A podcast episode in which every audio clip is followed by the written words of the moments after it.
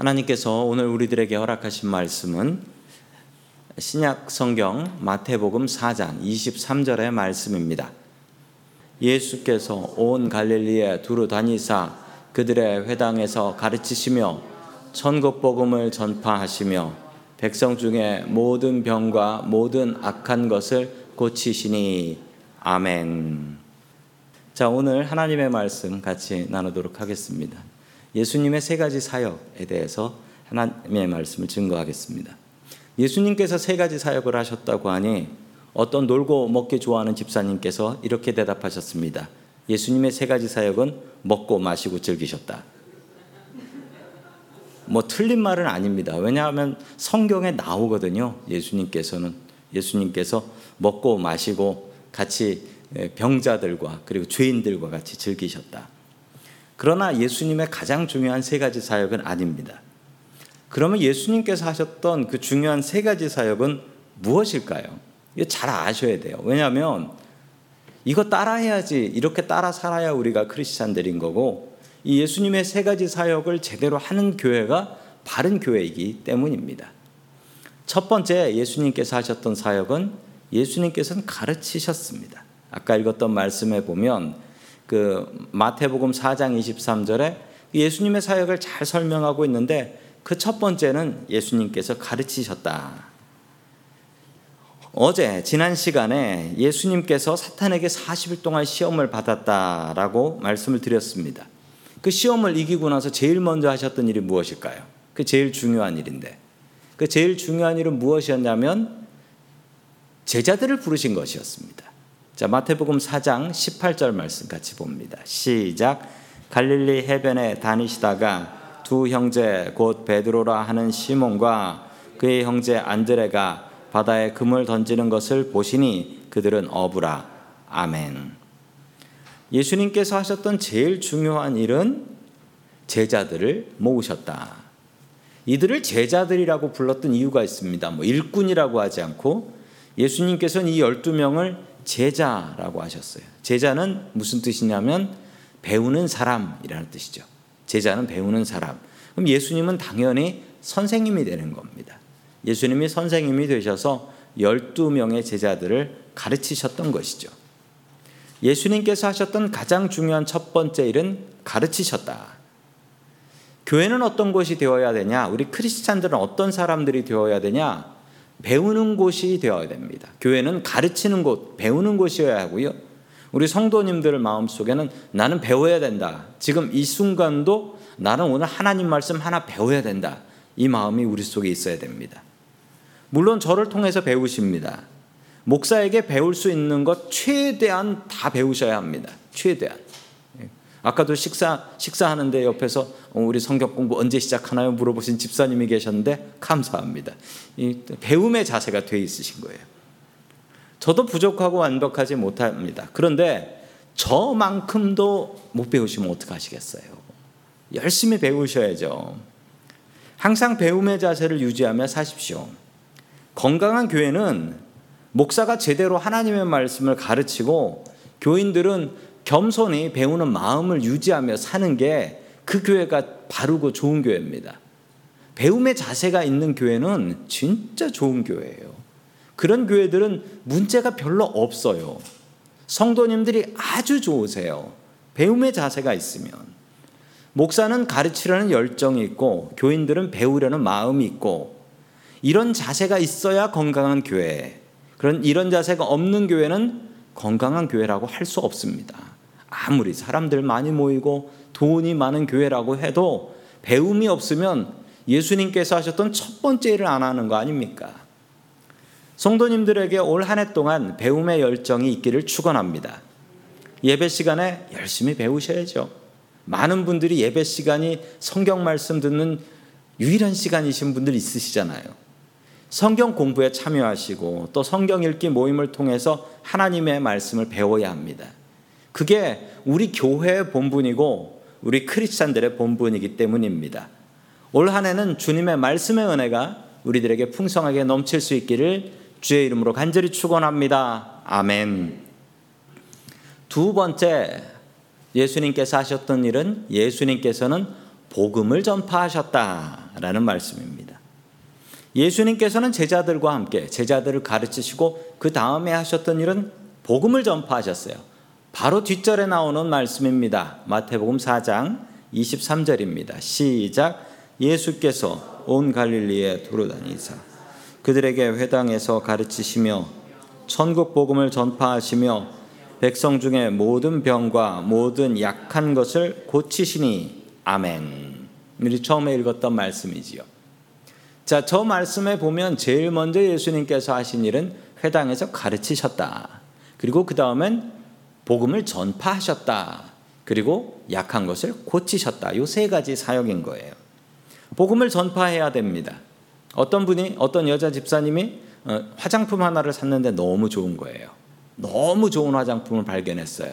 그러면 어, 그 다음 반응은 어떻게 되죠? 예, 소문을 내죠. 그게 그게 정상입니다. 요거 나만 쓰고 나만 예뻐져야지. 그러면 그 백설공주에 나오는 계모고요. 그건 보통 이게 좋은 것을 발견하게 되면 소문을 내려고 합니다. 오늘 예배 가서 예배 끝나고 나서 밥 먹을 때 내가 이거 다 소문 내야지. 내가 이거 써봤는데 너무 좋아. 라고. 아니, 세일즈 하시는 거 아니잖아요. 근데 왜 그거 소문 내세요? 좋은 것이 있으면 확실한 게 있으면 우리의 입은 가만히 있질 못합니다. 소문 내고 싶어서. 뭐 좋은 일이 있으면 그냥 소문을 내야 돼요. 백을 하나 사가지고 왔으면 들고서 돌아다니면서 자랑을 해야 되고 반지를 꼈으면 반지를 자랑해야 되고 내 안에 좋은 것이 있으면 나는 자랑을 안 하고는 못 견뎌요. 못 견뎌. 성도 여러분, 우리는 당연히 주님의 복음을 전해야 됩니다. 내가 주님의 복음 전하는 걸 꺼리고 있다면, 잘 안 한다면 분명히 문제 있는 겁니다. 주님께서 친히 우리에게 복음 전하는 본을 보여주셨고, 그리고 우리에게 명령으로 주셨죠. 땅 끝까지 이르러 이 복음을 전하라고.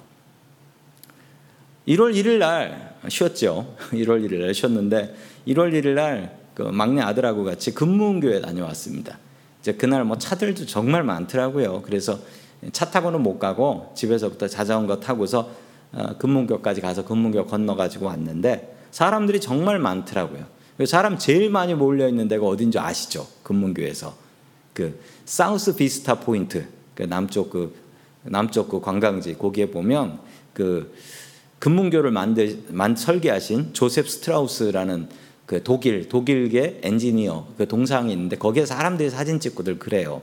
그 옆에 그 사람만이 모이는 옆에 뭐가 있었냐면 제가 깜짝 놀랐는데 여호와의 증인에서 나와서 전도를 하더라고요. 두 명이 여자 두 명이 서가지고 전도를 하는데 제가 아들 화장실 간 동안 한참 동안 거기 앉아가지고 기다리고 있었는데 어, 좀 있으니까 남자들 둘이 와가지고 남자들 둘이 교대를 하더라고요. 한참을 서 있는데 제가 그분들 간자 가만히 봤어요. 봤는데 아무도 관심이 없더라고. 그렇게 사람들이 많은데 그분들은 서 있기만 하고 아무도 관심이 없는데 거기서 바람 불고 추운데 거기서 그냥 자기네들 전도를 하려고 그렇게 서 있는데 야 그거 보면서 저 사람들 참 대단하다.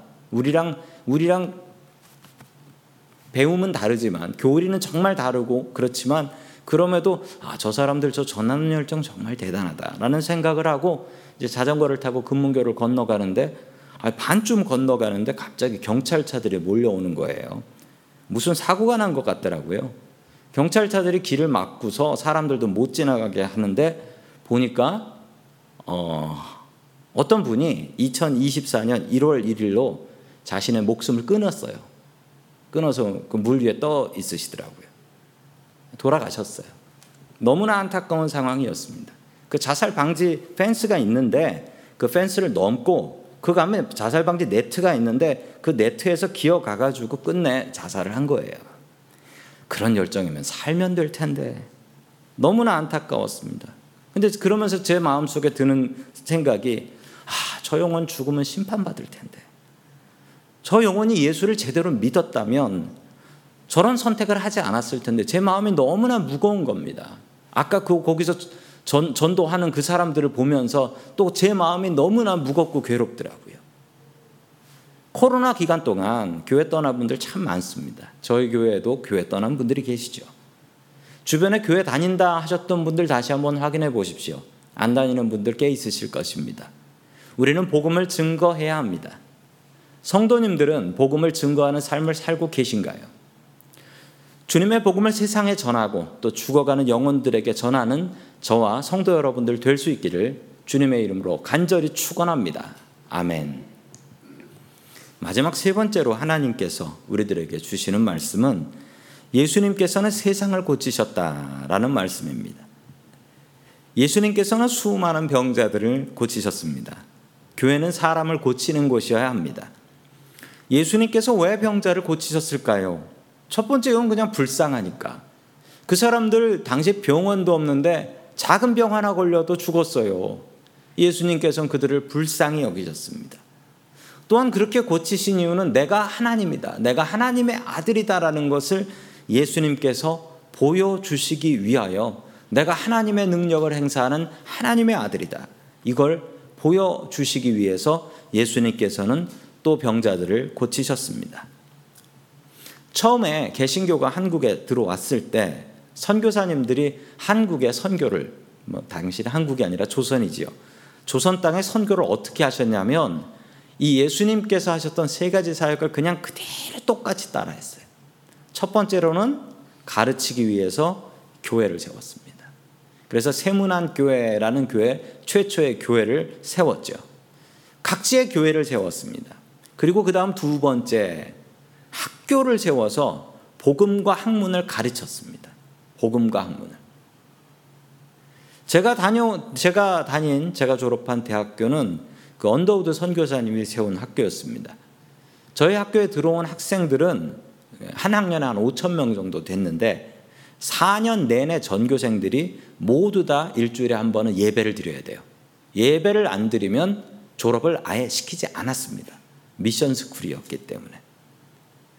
또 그리고 병원을 세워가지고 세상을 고치, 고치며 세상을 고치며 사, 사셨지 않습니까? 그래서 선교사님들도 한국 땅에 병원을 세웠어요. 병원을 세워서 그 병원으로 세상 사람들을 고치며 하나님의 복음을 증거했습니다. 정확히 예수님께서 하셨던 세 가지 사역, 그 사역을 교회와 학교와 병원에서 적용했던 것입니다. 그 덕분에 우리 같은 기독교인들, 크리스찬들이 생겨날 수 있게 된 것이죠. 예수님께서 병자를 고치셨을 때 요구하셨던 것이 있습니다. 돈을 요구하신 게 아니었습니다. 예수님께서는 병을 고치실 때 이거 하나는 무조건 요구하셨습니다. 그들이 그것을 보여줄 때까지 무엇이었냐면 우리 마가복음 9장 23절 말씀 같이 봅니다. 시작 예수께서 이르시되 할 수 있거든이 무슨 말이냐 믿는 자에게는 능히 하지 못할 일이 없느니라 하시니 아멘. 예수님께서는 믿는다 믿음이 없으면 고치지 않으셨습니다. 믿음이 없으면 그 믿음이 뭐 대단한 믿음도 아니었습니다. 네가 고침 받을 걸 믿느냐 그 수준이었어요. 그러면 내가 믿습니다. 그러면 고쳐 주신 거죠. 믿음이 없으면 어떤 일이 생길까요? 믿음이 없으면 이런 일이 생깁니다. 고침 받고 나서 딴소리 하게 돼요. 뭐 고침 받고 나서 하는 얘기가 뭐 우연히 고침을 받았다느니 아니면 원래 나을 건데 괜히 예수를 찾아갔다느니 뭐 이런 얘기를 하게 됩니다. 믿음이 없으면 저 그런 얘기 참 많이 들어봤거든요. 은혜 받아가지고 하나님께서 하셨습니다 라고 간증하고 나선 한참 지나고 나면 그게 그냥 될 거지 뭐 하나님께서 하셨겠어 이러는 사람 정말 많이 봤어요. 딴소리 하지 않으려면 믿음이 필요합니다. 예수님께서 병자들을 고치신 이유는 그들에게 복음을 전하기 위함이었습니다. 안전뱅이 일으켜봐야 그 안전뱅이 도로 죽습니다. 언젠간 죽어요. 소경의 눈을 떠봐야 그 소경이 영원히 산답니까? 그 소경 언젠간 죽어요. 그러나 예수 그리스도를 믿는 이는 영원히 사는 줄로 믿습니다. 예수님의 목표는 예수 믿고 천국 가는 게 목표였어요. 천국 복음을 전하셨죠. 제가 아는 목사님 아들의 이야기입니다. 아, 공부 아주 잘했어요. 고등학교 때도 학교에서 제일 공부 잘하고 그래서 UC 버클리를 갔습니다. 그래서 공부 열심히 해가지고 의대를 준비했는데 졸업하자마자 의대에 붙었어요. 의대에 붙었어요. 4년 동안 죽어라 공부만 한 거죠. 그래가지고 의대 붙었는데 그 학생이 의대 붙어놓고 의대 포기하고 신학교 갔어요. 신학교를 들어갔어요. 제가 놀랬죠. 그 아버지 목사님한테 이 지역에서 목회하시는 분이신데 아버지 목사님한테 물어봤더니 이러시더라고요. 아들이 이렇게 얘기했다고. 의사가 사람을 살려놔도 끝내 죽어요. 그런데 예수 믿으면 영원히 살아요. 저는 목사하겠습니다. 이러고 신학교를 갔어요. 와, 대단한 친구예요. 예수님의 마음이 바로 이 마음입니다. 병자를 살려놔봐야 끝내 죽는다라는 거예요. 그런데 예수를 믿으면 영원히 산는 산다라는 거지요. 아픈 몸이 낫고 아픈 마음과 아픈 영혼이 주님 안에서 치료가 되어야 됩니다. 그런데 그 치료로 끝나는 게 아니라 우리 끝내 예수 믿어서 천국 가서 같이 살아야 됩니다. 예수 안에서 고침받고 또한 세상을 고쳐나가고 주님의 복음으로 세상을 변화시키는 믿음의 사람들 될 수 있기를 주의 이름으로 간절히 축원합니다. 아멘. 다 함께 기도드리겠습니다. 우리를 위해 독생자를 세상에 보내주신 고마우신 하나님 아버지, 우리에게 구원의 길을 보여주시니 감사드립니다. 올 한 해도 주님의 말씀을 배우기에 힘쓸 수 있도록 도와주시옵소서. 우리 모두 성경 일독할 수 있도록 도와주시옵소서. 말씀 속에 거할 수 있게 도와주시옵소서. 올해 주님의 말씀을 세상에 전하게 하여 주시옵소서. 나를 통해서 구원받은 사람이 생겨날 수 있게 도와주시옵소서. 주님 올해가 치료의 해가 될 수 있게 도와주옵소서. 주님 안에서 내가 먼저 치료받게 하시고 나의 가정이 치료될 수 있게 도와주시옵소서.